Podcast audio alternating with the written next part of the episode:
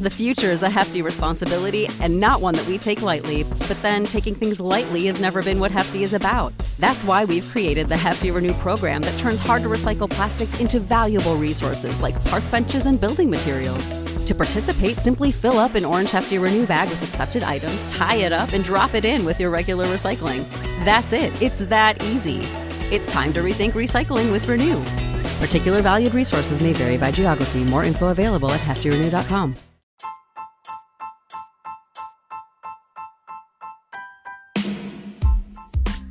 Hey guys, thanks for tuning in to today's episode. I was joined by legendary Astros broadcaster Greg Lucas once again, and we had an amazing conversation. I know you are going to enjoy it.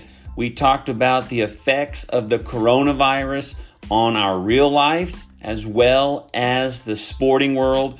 We discussed the Astros roster, whether or not some people are going to be around in a few years. And then the real fun started when I asked him about his experience making the movie Glory Road. So you're going to want to stick around all the way till the end and check that out. It's really good. So anyway, sit back, relax, and enjoy my amazing conversation with Astros legend Greg Lucas.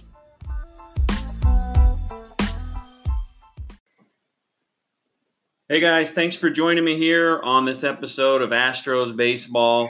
Today we have a special guest joining us once again, Astros legendary broadcaster, uh, Greg Lucas. Sir, welcome to the show once again. I appreciate you joining me again. Well, it's great to be back with you. Uh, certainly uh, we have a, a number of things to talk about without any games. That's the sad part. Yeah, that's true. Um... Yeah, so I, I don't know, like, uh, so you you live in Houston area, right? Right, I still live in Houston, yeah. So I just read a tweet earlier from someone that I uh, interact with on there, and, and she was saying that there was forty-nine cases of the coronavirus in Houston already, and the number's going to grow because they just started testing on Monday. So this is getting pretty serious. Yeah, I, I haven't seen the numbers yet, but uh, I know that uh, all the all the government officials that uh, have, have spoken every, pretty much every day say that uh, Americans should not be con- not be concerned is the wrong word, not be surprised if the numbers don't go up uh, significantly uh, when the testing starts, because there are probably more uh, people uh, with the virus at least than uh, than we really know.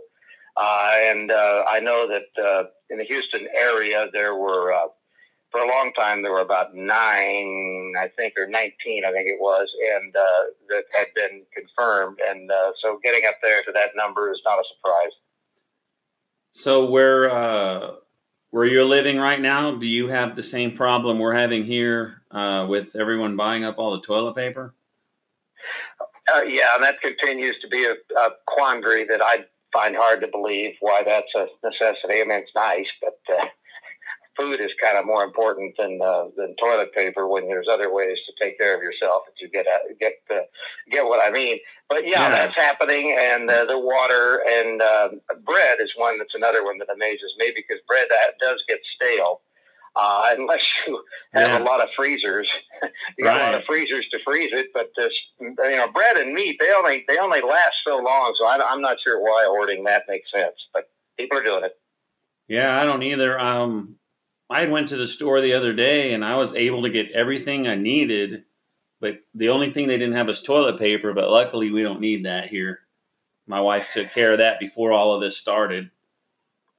Yeah, well, and and uh, yeah, it's uh, it's a. Uh, my wife and I have not bought anything out of the usual. We've been to the store. It's a store that we go to near nearby. There are two. There's an A T B. There's a Randall's. They're both pretty close. And they, when we've gone them the last uh, week, uh, it's been pretty much normal traffic. Uh, not uh, not a bunch of people uh, buying a bunch of things. It, I think they've put limits uh, on some items to no more than two right. per purchase. So that that solves the hoarding a little bit, but. Uh, You know, bread is low or out, uh, but that's replenished by the next day. Uh, eggs are something that a couple stores have been a little low on. Uh, oh, yeah. Water, uh, which uh, Okay, that's fine. I I don't use bottled water. I just got filters in my refrigerator and a couple of the sinks, and out in the water uh, softening thing's got a filter, so I don't use bottled water. So uh, I don't have to worry about that. But yeah, it is it is uh, it is sort of uh, troubling because it's only been a week since uh, the country has really started uh, emphasizing all of this stuff, and we've done a lot in a week. We've dropped the stock market down to about nothing. We've uh, airlines are not flying uh, much, and uh, yeah, it, it's uh, it's been quite a job. But hopefully, all of these uh, hopefully all of these uh, precautions people are taking will actually pay off in the end by having the uh, the uh, disease itself uh, have a shorter life here in this country.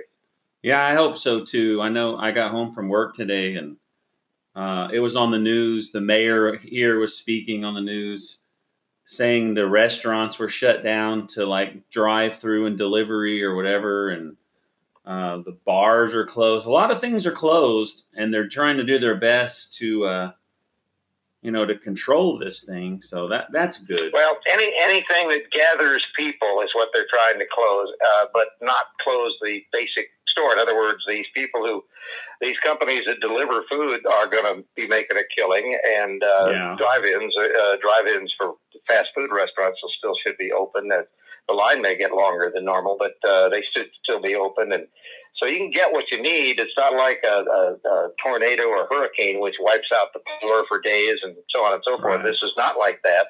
So hopefully uh, everyone will adjust. I know we're having to adjust with sports because we don't have any. I, that, I was getting to uh, getting ready to segue into that. Uh, it's uh, this thing has already wiped out uh, the uh, what do they call it? The Final Four, the big tournament. The whole tournament, yeah, the whole tournament. So it yeah. wiped out all of the uh, championship uh, tournaments. The uh, what are they called? Conference championships? Well, the, con- the conference tournaments and the regular tournament. Yeah, they're the gone. Whole tournament. There's no Final Four for men, for mm-hmm. women. There's no college World Series, no softball World Series. It, it has stopped everything. And I'm not sure about N B A and N H L. Are they just taking a break? They haven't given up completely, have they? No, they have not. They, they both are in kind of a suspense. Actually, they are probably what Well, I'm not saying the colleges should have done anything different because they are, in fact, colleges first and foremost. And they, you know, if they close the colleges themselves, they can't very well still be playing uh, sports. Uh, but uh, at the same time, uh, the National Hockey League, uh, the N B A, and even Major League Baseball, they just don't know when they may resume. But they all three are hoping. I'm not sure if expecting is the right word, but they're all three hoping to be able to either finish what they started or start what they haven't at some point in the next uh, oh couple of months at the most. That's what they hope. Yeah, they started. Uh, M L B started with a uh, a two week, and it's already now. They uh, the last thing I read is that they won't even be able to tell you. They won't even have an idea of when it's going to start. No, they can't yet. I mean, we've heard May speculated. We've heard uh, maybe the end of May, and obviously a shortened, uh, fewer game season. We've heard uh, uh, the N B A uh, um, possibly finishing the season and then the playoffs, but they may have to just forego finishing, and whoever the top teams are as of the date they stopped playing the regular season are going to be the ones in the playoffs. But uh, I think they all uh, have not given it up yet. They just want to make sure that uh, uh, you know, things are cool for them to restart, and that you know that's that's a question. That is still a question. So, in all of your years of covering and watching sports, have you ever seen anything like this? Oh no! I mean, I was I was active with the Astros when uh, nine eleven happened, and I was. Uh, Uh, active with the Astros when uh, uh, Ike uh, uh, came through uh, this part of the you know country and, and Houston, and uh, club had to go on the road and and play uh, some games against the Cubs in the so-called neutral Milwaukee, which was a joke. Uh, yeah. And then uh, and that was in oh eight. And then uh, uh, I never forgot uh, us having to get to the downtown to catch the bus uh, to the airport, and it was just desolation all the way down, and some of our people couldn't uh, make it down, the ones that lived in the woodlands, and so they actually just caught up with us at Intercontinental Airport. When we got on the uh, runway, uh, we were the only plane. Uh, everything else was either gone or parked uh, because the airport was, was actually closed, except this was a chartered flight, and I'll never forget that. And, of course, nine eleven, uh, the fact that uh, everything had to stop for a period of days until they knew exactly where things were. So I, I remember those two things. And, of course, some of the hurricanes where we had some power out for a while, but uh, nothing, anything like uh, this indecisiveness that we have with the uh, coronavirus. Uh, uh, uh, we it's just so indecisive. That's the that's the thing that I think uh, affects most of us. Yeah, I, I was just wondering because I mean, as far as I can remember, I've never, I I can't recall any time where like complete college sports just stop. No, well, as far as stopping everything from everybody, no, this this has just never happened before. This has never happened before, and knock on wood, hopefully never happens again. Because uh, no, this is uh, this is you know total stoppage, total stoppage. Uh, you know, it's uh, it's just not happened. I don't even think it stopped. Actually, it didn't even stop in World War Two. If you remember the uh, yeah. Baseball teams were playing throughout World War Two, and uh, the football teams and college teams played. Everybody played, but uh, this was, uh, I would have obviously stopped had the war actually taken place on our soil, but it didn't. Uh, and so consequently, nothing, nothing was halted. So what year was the strike? Was it in ninety-four? Uh, that was the uh, most recent big one. Yeah. ninety-four. It was the one that cut the, uh, uh, you know, the season got uh, shortened. It was ninety-four. You know what? These are all running together. I've been around long enough. I remember the ones in the eighties.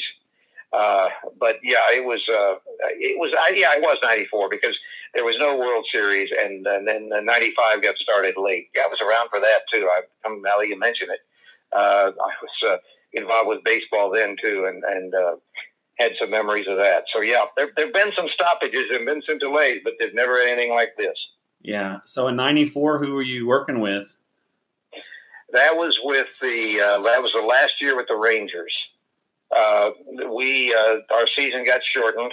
We got uh, my greatest memory was actually about a week before that when I called the play-by-play on Kenny Rogers' perfect game, and then a week later they went out, and that was it for the season. And then ninety-five, I had actually uh, started doing some work with the Astros. ninety-four was the last year, even though it was shortened with the Rangers. In ninety-five, I started doing some work with the Astros and actually uh, worked the first game, um, worked at least one game, I know, when they were using replacement players. And then I was in San Diego for it when they opened the season in ninety-five. So I I, I kind of started it with one team and, and began it again with another. What year were they using replacement players? They started the next year with them?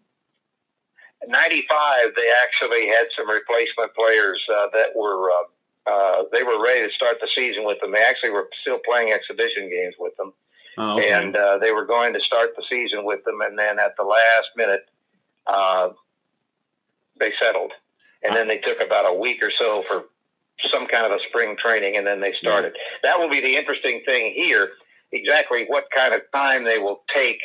Uh, to actually get baseball going into regular season games again when they're given the okay to start. Right. Um, pitchers are the hardest part, people to get in shape that fast. The hitters doesn't take that long, but the pitchers, it does take a little time, and they may have to uh, they may have to do a lot of these three innings start, three innings, three innings, three innings to, until the guy's arms are back in condition. Right. I, I don't remember how old I was, but I, I remember the uh, when the N F L had a strike, and they were playing with scabs. That's what what you just said kind of brought that memory up for me. Yeah, they they did, and of course they missed a whole lot of games one year. I I uh, that that's they're safe in that because they just signed their new uh, uh, bargaining deal with the union and the owners, and they're set through twenty thirty now. So that football you don't have to worry about, except yeah. what we're worrying about right now, whether or not this will affect football. Yeah, I was just thinking. Uh, That would be crazy if the uh, if this would have happened during football season, because football season is a big deal.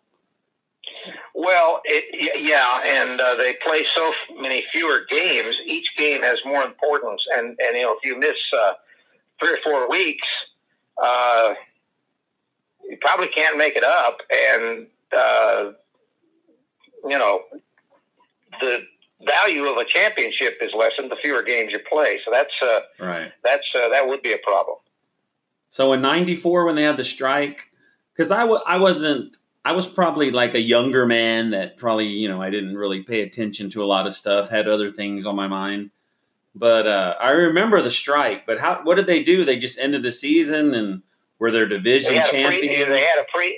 They had a predetermined. Uh, no, there was no champion there because they had no World Series. They just uh, they didn't have. Uh, you know, it no, ended. But were people? Were teams division champions at least? Or they? It just everything was wiped out. No, they. No, since they didn't finish, they didn't have anything. They just they didn't finish.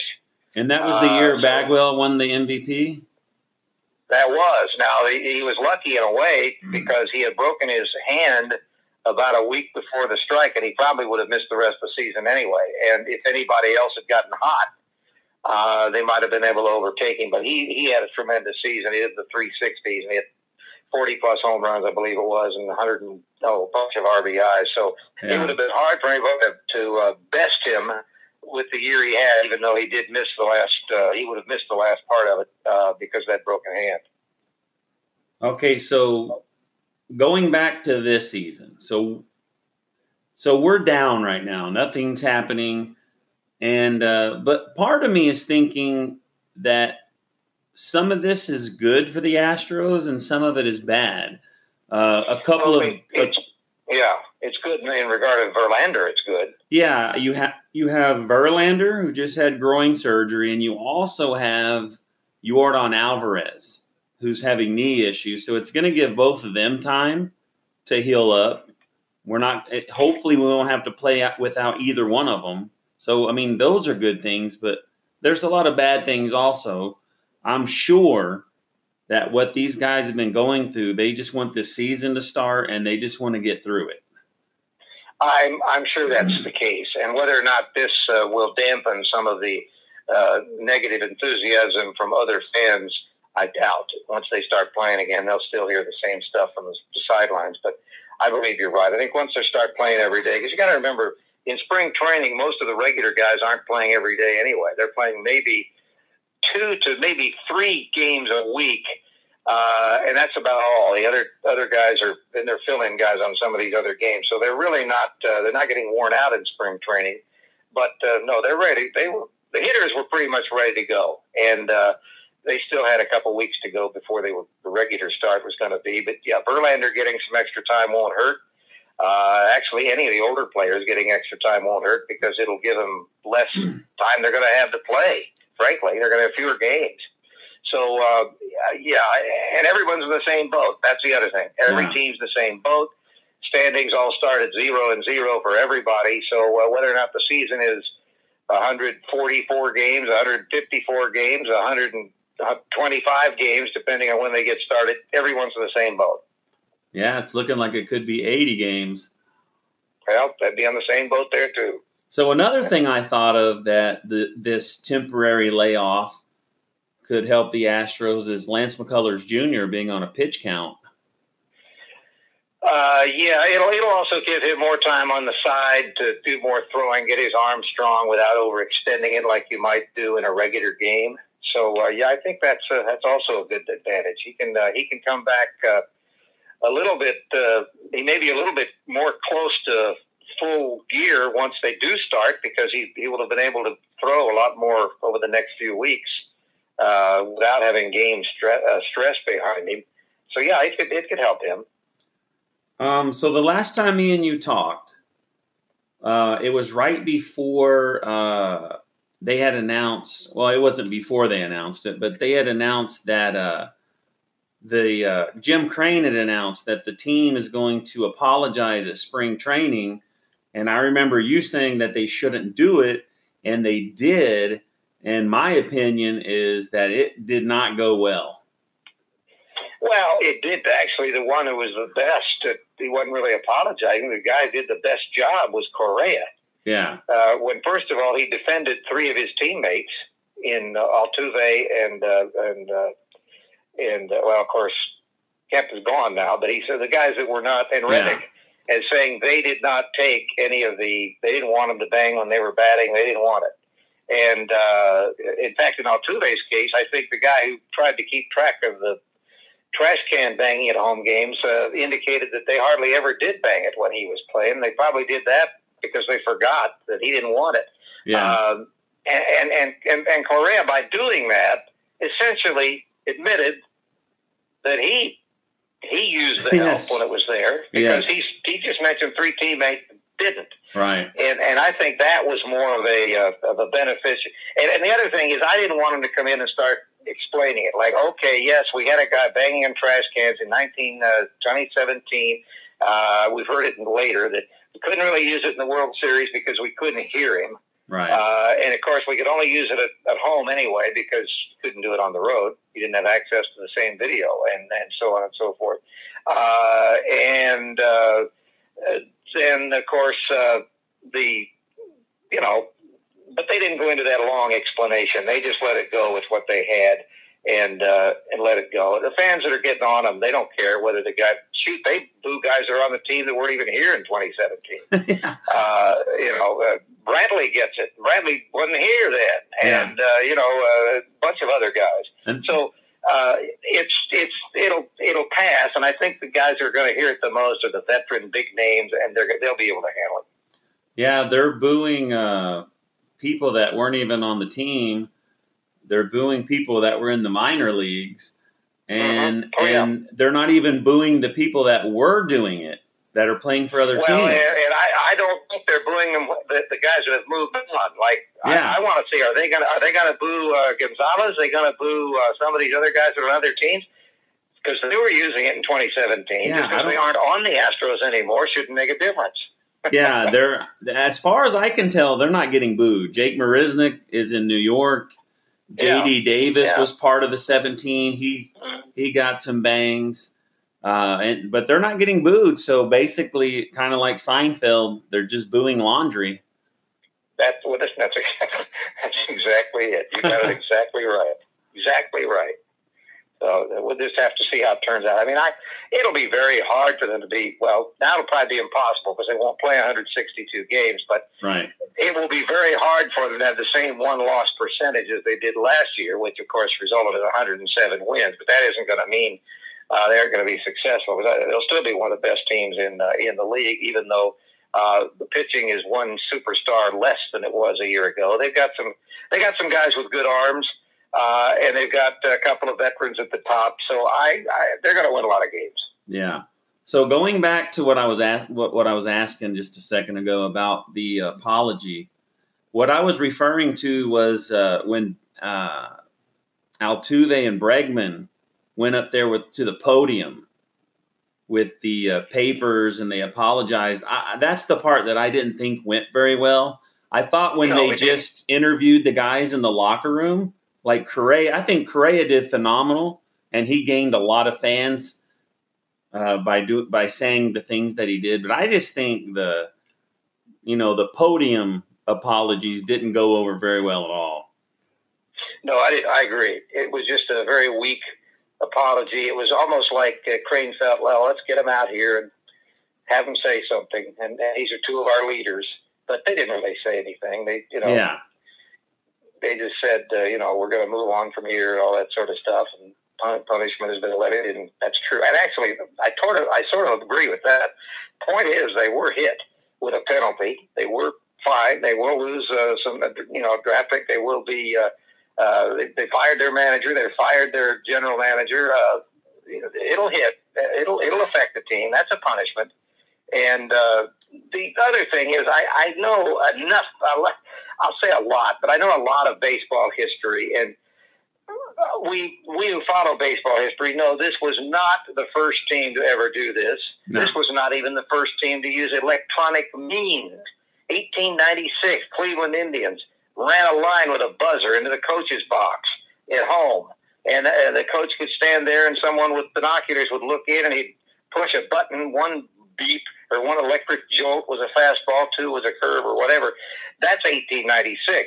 Plus, we've had many cases since then of people using binoculars and uh, and television cameras and and, and uh, the scoreboard. I mean, it's just that they got caught and they're guilty and they were they were punished.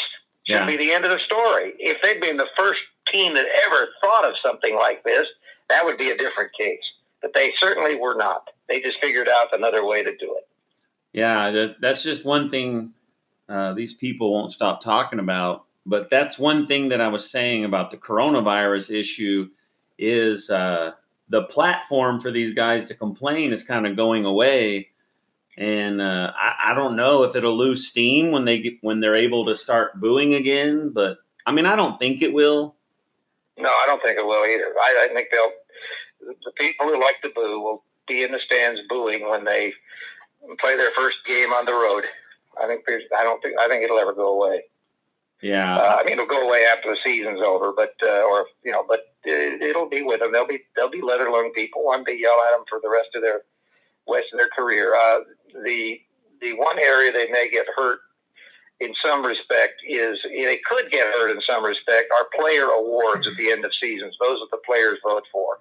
Uh, if you have to break a tie and one of the guys is an Astro, uh, they may have a tough time getting some of those votes.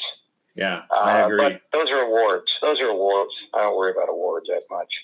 Yeah, if they're gonna if they're gonna want to win anything, anything, they're gonna have to, uh, you know, win a batting title or hit the most homers. Yeah, or something. Right. It's not. Yeah, lead, lead the league in homers, win a batting title, M V P, stuff like that. Ah, they may have a tough time on those. But uh, All Star Game, uh, well, fan fan All Star Game votes too. Don't forget. Uh, yeah, they may have a tough time getting a whole lot of votes uh, from the fans for All Star Game starting positions too, uh, because they'll, fans in other cities do a lot of voting and they just won't vote for Astros. But we'll see how that turns. Let's have a season first.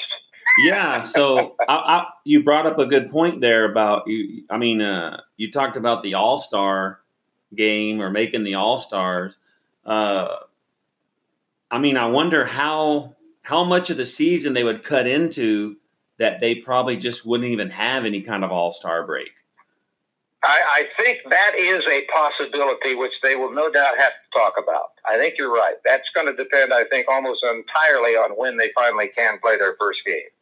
Uh, because you're right, they could save three days right there if they uh, don't have an All-Star break. And if they start late, uh, the rest factor of the All-Star game wouldn't be quite as important since they would have started the season later anyway. So, yeah, that I think that's something that will be discussed uh, by Major League Baseball uh, once they know when they're going to start again.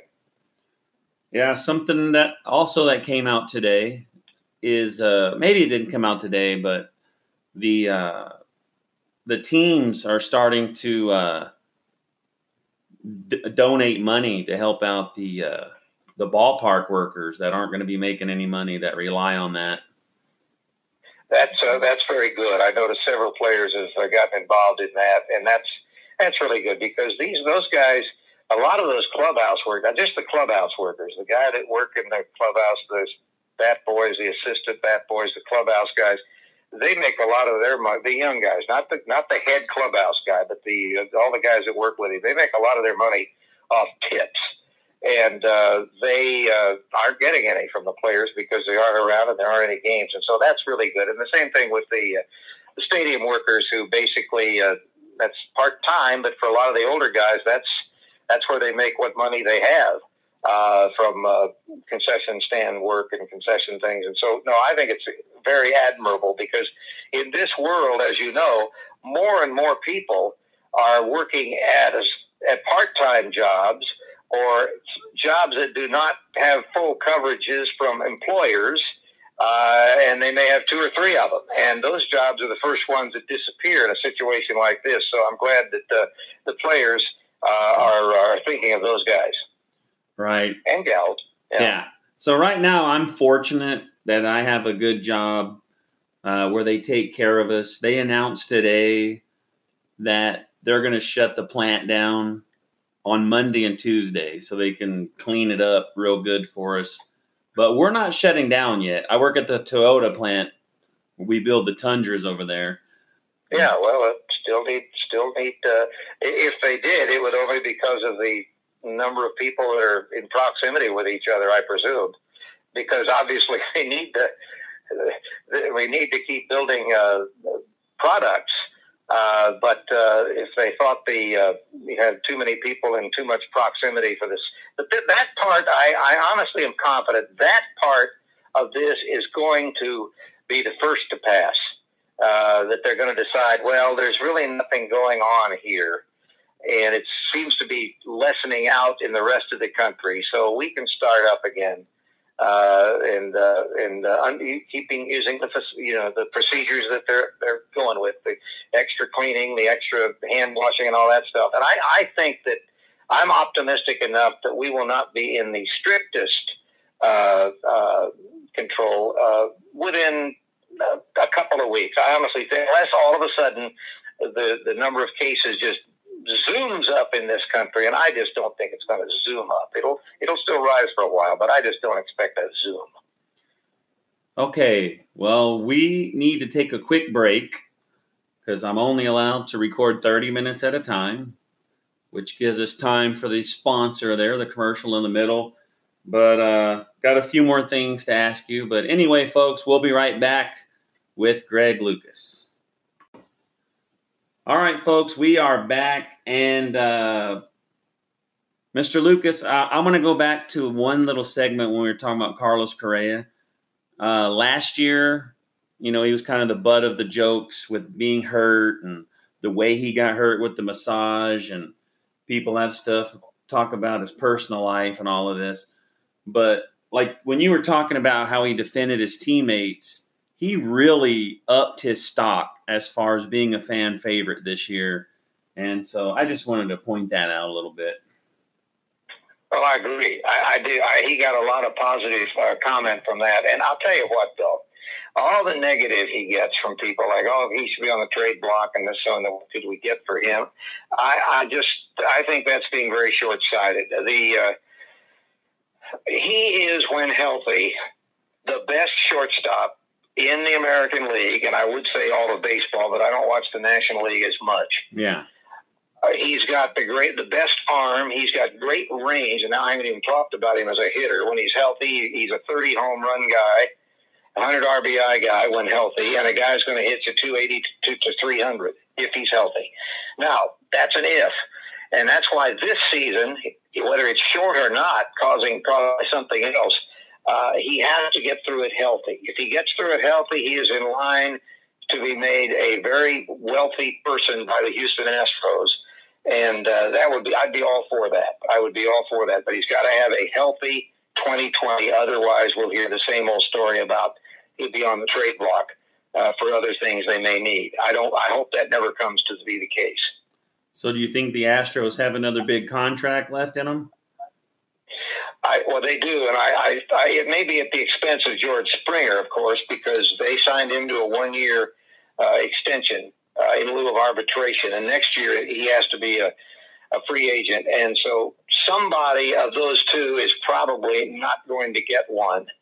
But we will have to wait and see on that, because don't forget, in two years, both the uh, huge contract with uh, Verlander is gone, and his number two running or his number one running back Greinke is gone. So right. They will have money.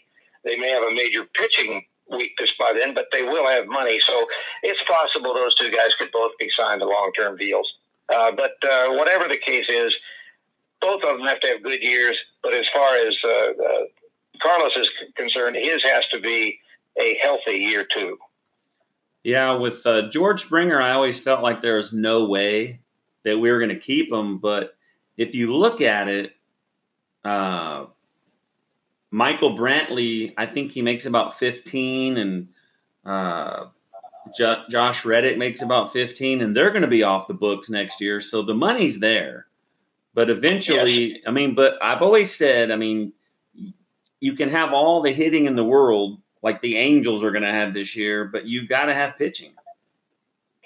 Oh, absolutely. And so that's why in two years it's going to be a uh, – uh, it would have been a big question anyway, because those two guys are getting old, uh, Verlander and Greinke. So they're, they're going to have to be replaced one way or the other. And so uh, you can hold on to your young guys, but what is crucial also for this Astro franchise is the minor leagues. they have not developed as many players that are pushing for starting jobs as much as they would like. I'll use Tucker as the best example. He is not pushing statistically or accomplishment, uh, from an accomplishment standpoint, as hard to get in the lineup as the fans would have liked, and I think the organization would have liked.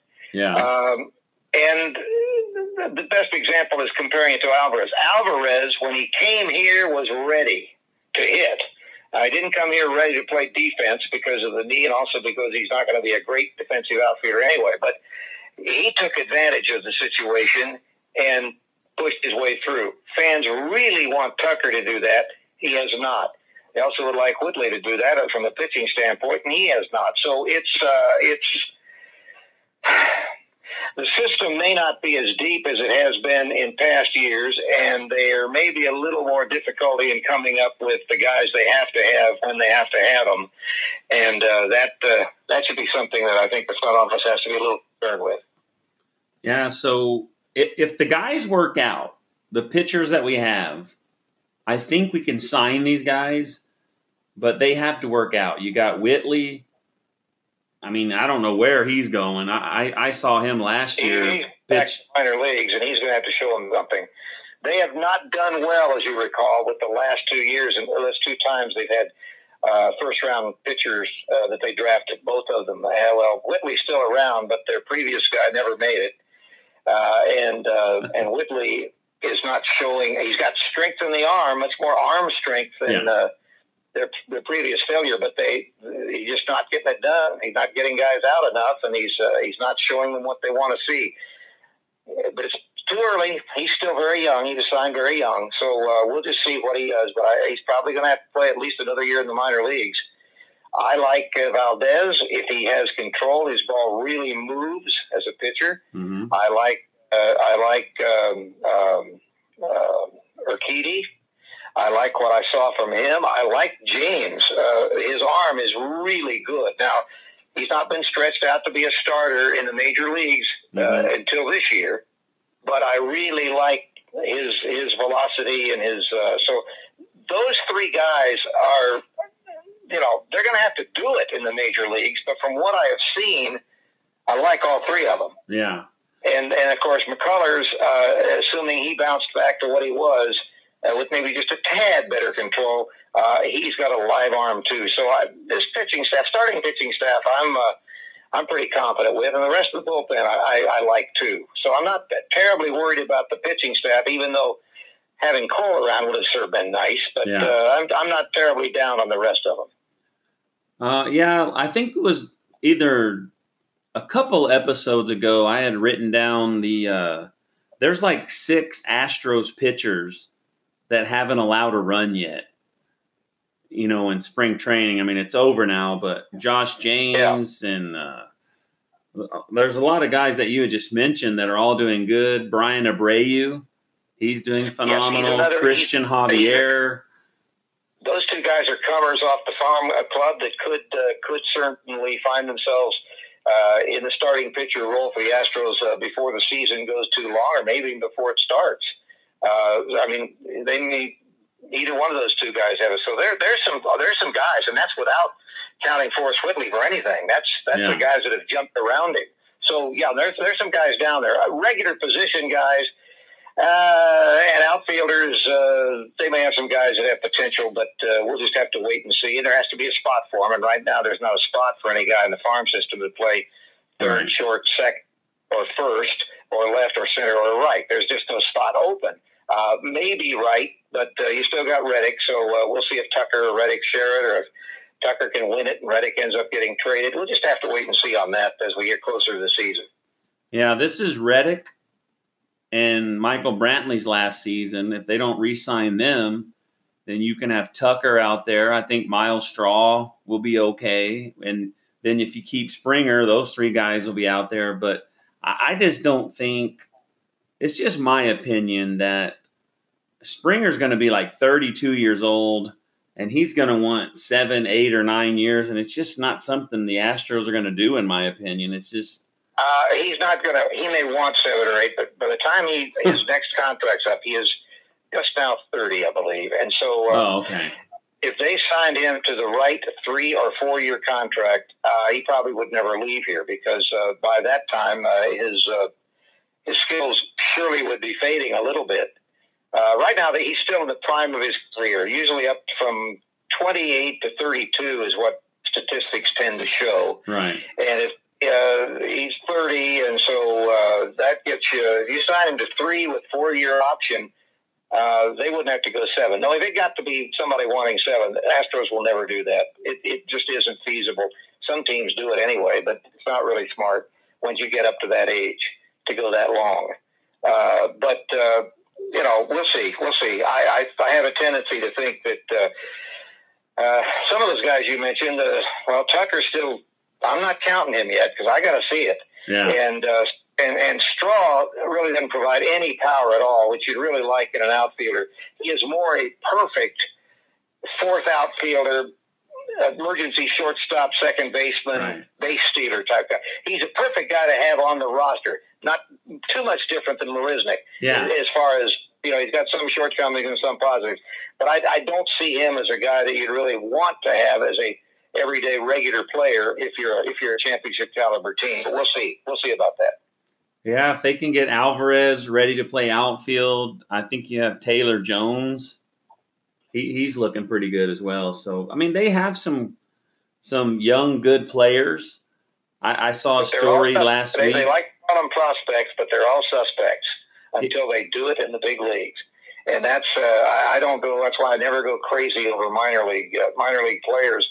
When they come up, they may have had great numbers down there, but unless they've hit three, unless they've been like Altuve was when he was in the minor leagues, hitting three ninety, yeah. uh, you got to show me what you're going to do in the big league. Or Alvarez, even uh, the beginning of last year, you got to really show me. You got to be dominating down there uh, to give me a feeling that maybe you can do it up here. Now, there's guys that develop, actually guys that become better in the major leagues. But uh, they still haven't, until they do that, they haven't proven anything. And uh, so we'll just have to wait and see all those guys. Yeah, the uh, Kyle Tucker had had a thirty thirty season last year, and he, he did pretty decent in September when they called him up. Way better than the first time he came up. Uh, well, he didn't do much, but yeah, it might have been a little better. He, his, his batting average and his strikeouts are, are what bother me. His, yeah.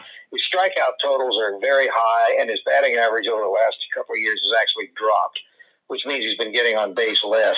Uh, but once he gets on, you're right, he can steal a base, and he's got a chance of hitting the ball out of the park. So, uh, and I'd also have to see him hit more uh, in a key role because these big league pitchers, as we saw with Alvarez, these big league pitchers, when they find out where it is they can throw it, that you don't hit it very well, they'll throw it there. And that, that, we saw that with Alvarez yeah. uh, a lot of season and the end of last season. He was hitting three fifty for a, and you know, plus all the home runs for about the first uh, three or four weeks he was up, and then he drifted off quite a bit uh, as they they learned what he didn't hit and what he did hit and where he couldn't hit it. Big league pitchers don't miss those spots very often, and uh, and and he's going to have to see what adjustments he has figured out during the off season. Right. So what? Hey. Yeah, they ha- they definitely figured him out a little bit. So the Astros hired the general manager James Click. That's my next topic for you. Oh.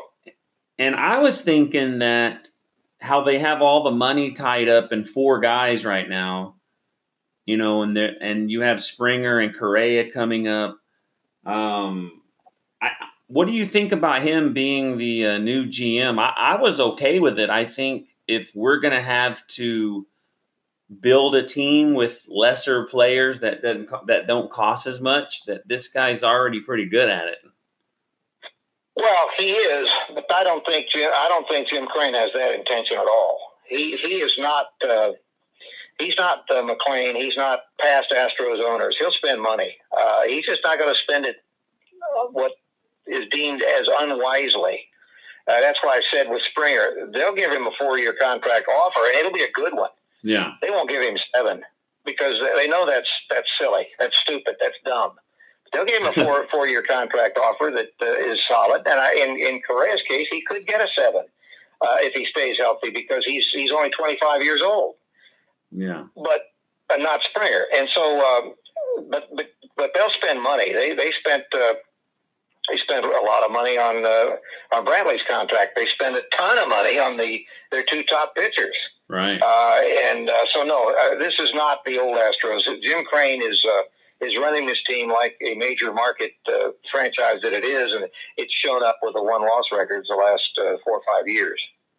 I guess more what I meant by that was you have Bregman and Altuve, and I think uh, Verlander and Greinke. Th- that's over a hundred million just for those four guys, and they're already over the tax limit. And I know what I've read that they don't want to be up there, so they're well, gonna. They're remember, gonna. He didn't have. He didn't have to spend another cent this year. Yeah. He's done this year. Uh, Springer is arbiter. They already arbit. You know, they agreed on a twenty, was a twenty, that's twenty some plus million dollar deal for one year, and uh, and Brantley and uh, and Reddick don't have to be here next year. So there's money that's gone. Uh, Springer doesn't have to be here next year. Yeah. Uh, so no, they they know what they're doing with the money. Uh, I don't think I'd worry about that. And and the other two, the two pitchers, they're both going to be gone after the year, two years from now.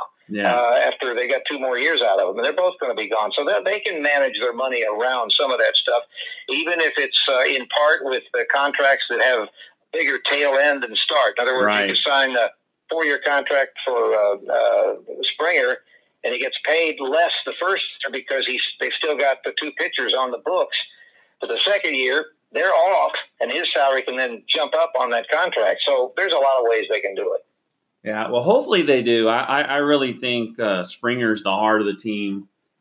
Um, what else I got here? Um, so, yeah, I'm happy with the James Click. I don't know if they had hired Dusty Baker or not.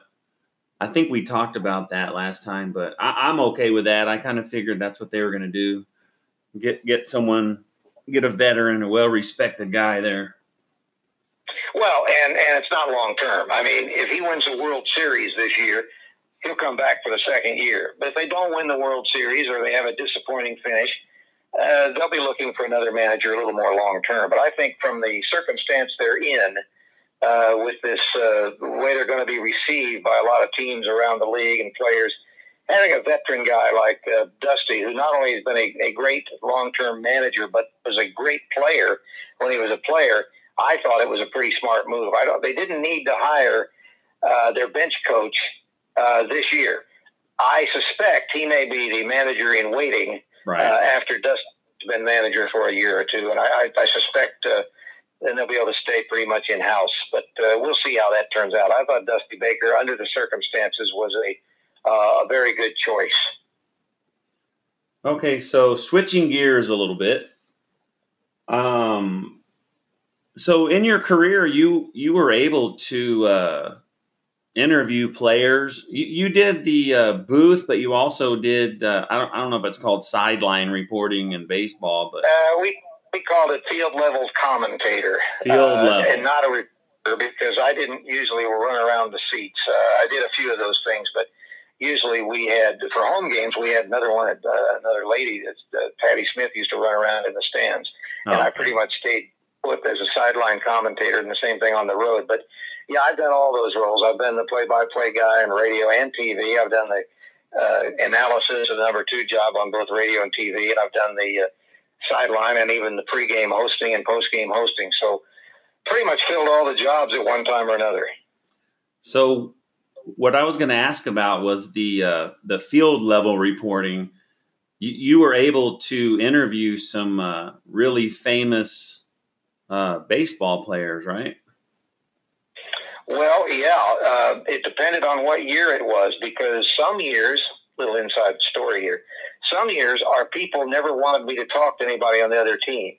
And in other years, it didn't matter. So it just depended on which way whoever it was who was calling the shots got out of bed that spring. But huh. uh, yeah, I got a lot of different people. Okay, so my question I have for you is... Uh, Since you were you you've had the uh, job where you're able to talk to these guys that I would probably just be nervous wreck around them. I was wondering, like, is there anyone that you would get starstruck by? Like you would be amazed, like, you know, hey, this is so and so or whatever.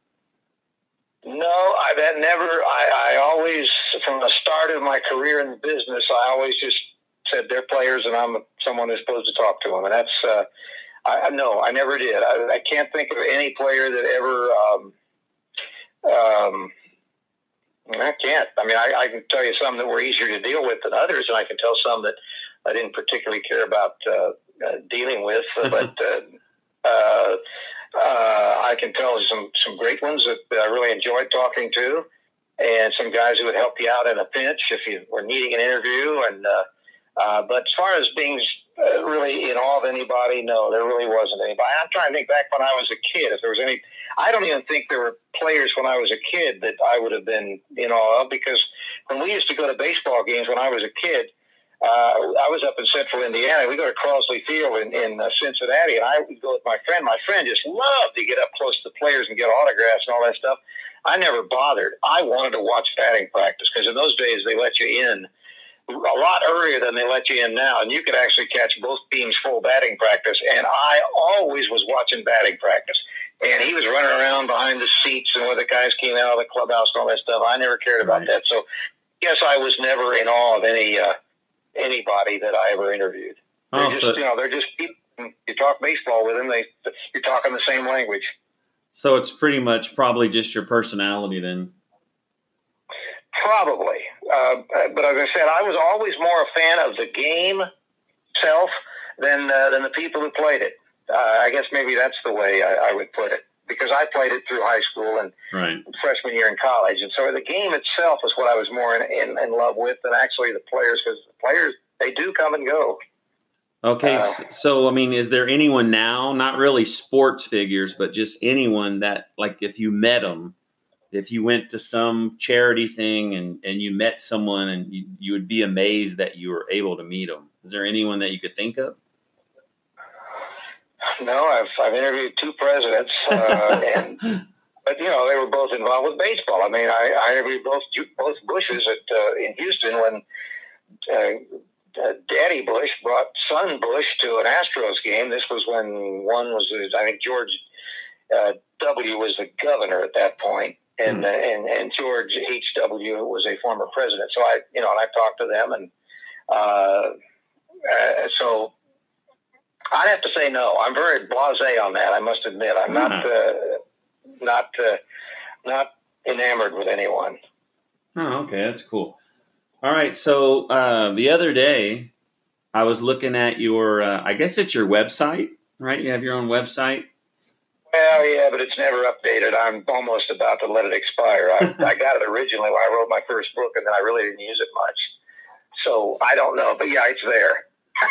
it's it's about a bio of me, and I think it's got one thing on there that I wrote. I'm not even sure what I what it was. The last topic I wrote on there, but uh, yeah, uh, yeah, I don't update it enough to make it very okay. valuable. So I was going through some of the things that you put on there, and uh, one thing I was already laying in bed ready to call it a night, and I had seen the uh, credits, or I guess your your Hollywood movie history.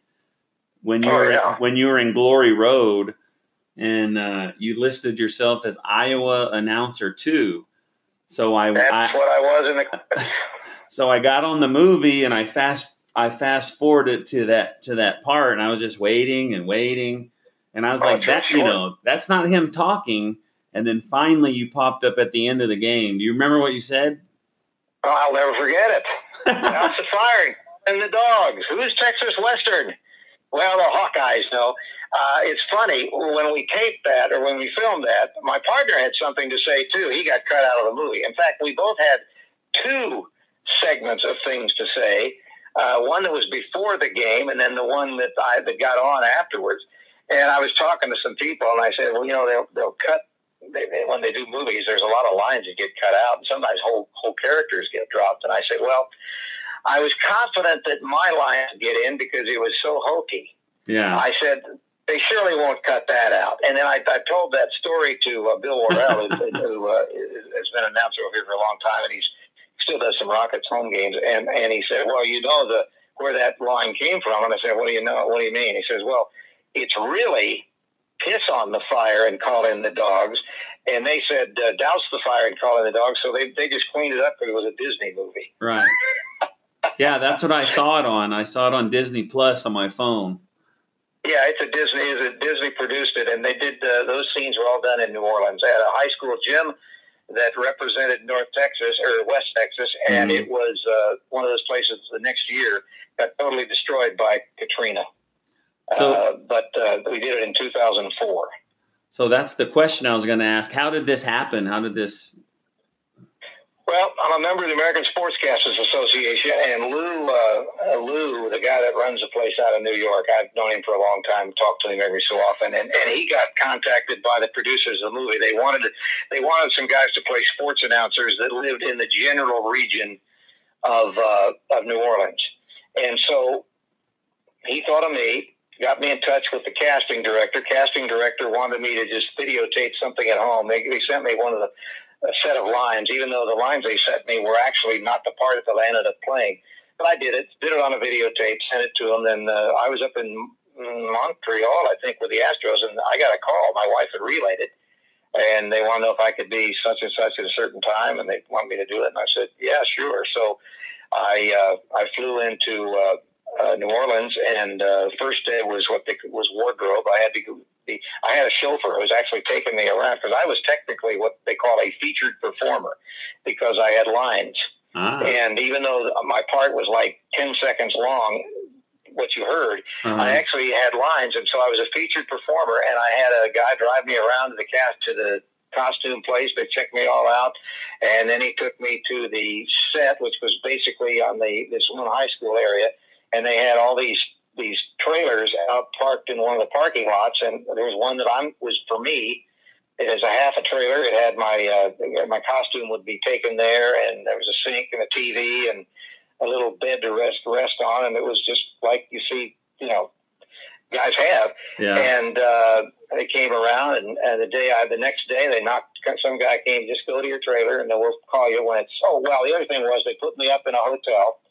And then they had a, a, a limo come around in the morning to pick up all the members of the cast that were uh, were in there. And uh, golly, Red, uh, what's his last name? He played the assistant coach. I remember his backstory was he was an Elvis Presley bodyguard for years. Red, I can't think of his last name, but he was on in the in the limo. And hmm. uh, Deschanel, the not Zoe, but her sister, who was on that Bones T V show.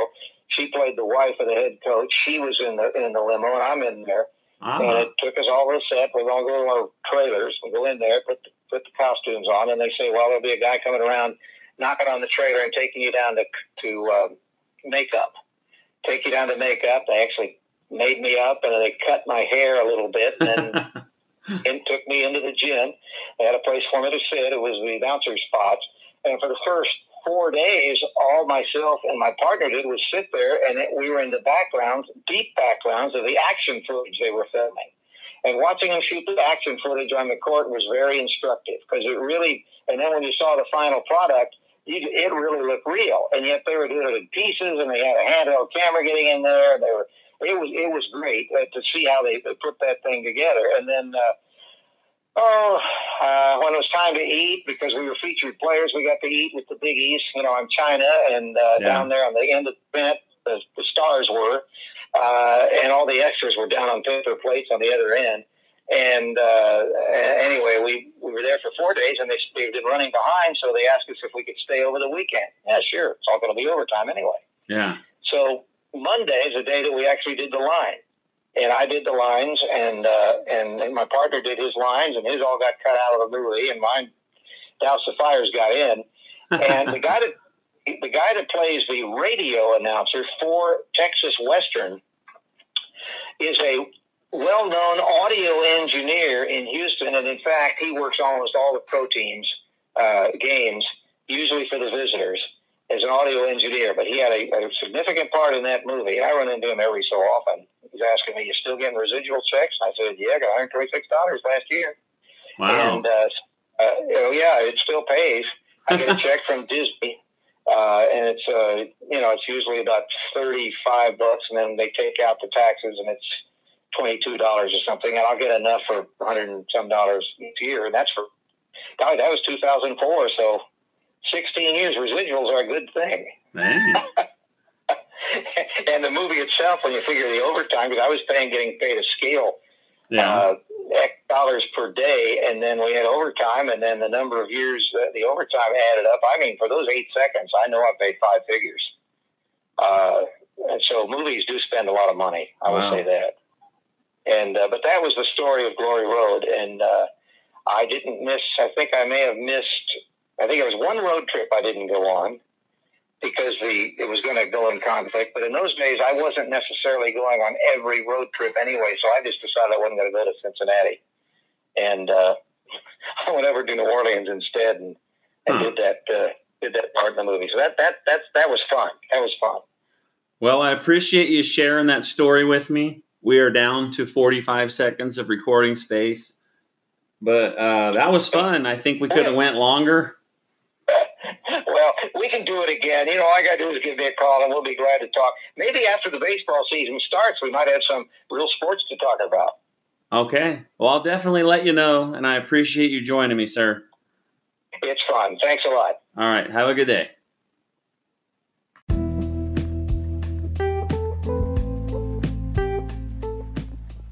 Thanks for listening to this episode of Astros Baseball. Be sure to subscribe so you'll be alerted when there's a new podcast. And if you want to follow me on Twitter, you can find me at Rob Fontenot. Thanks for listening, folks. We'll see you next time.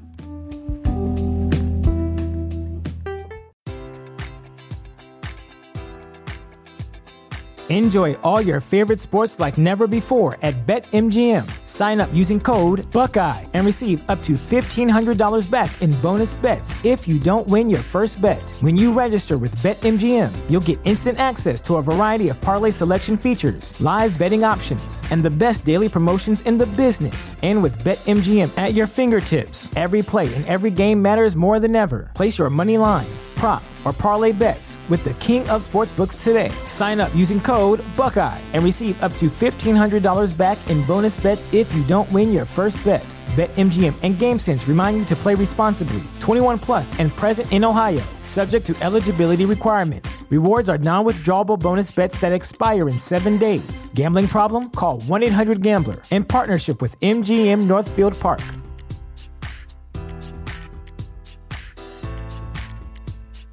Save big on brunch for mom, all in the Kroger app.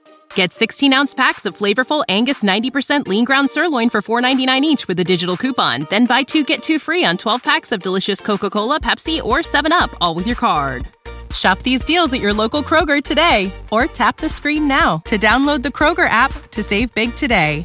Kroger, fresh for everyone. Prices and product availability subject to change. Restrictions apply. See site for details.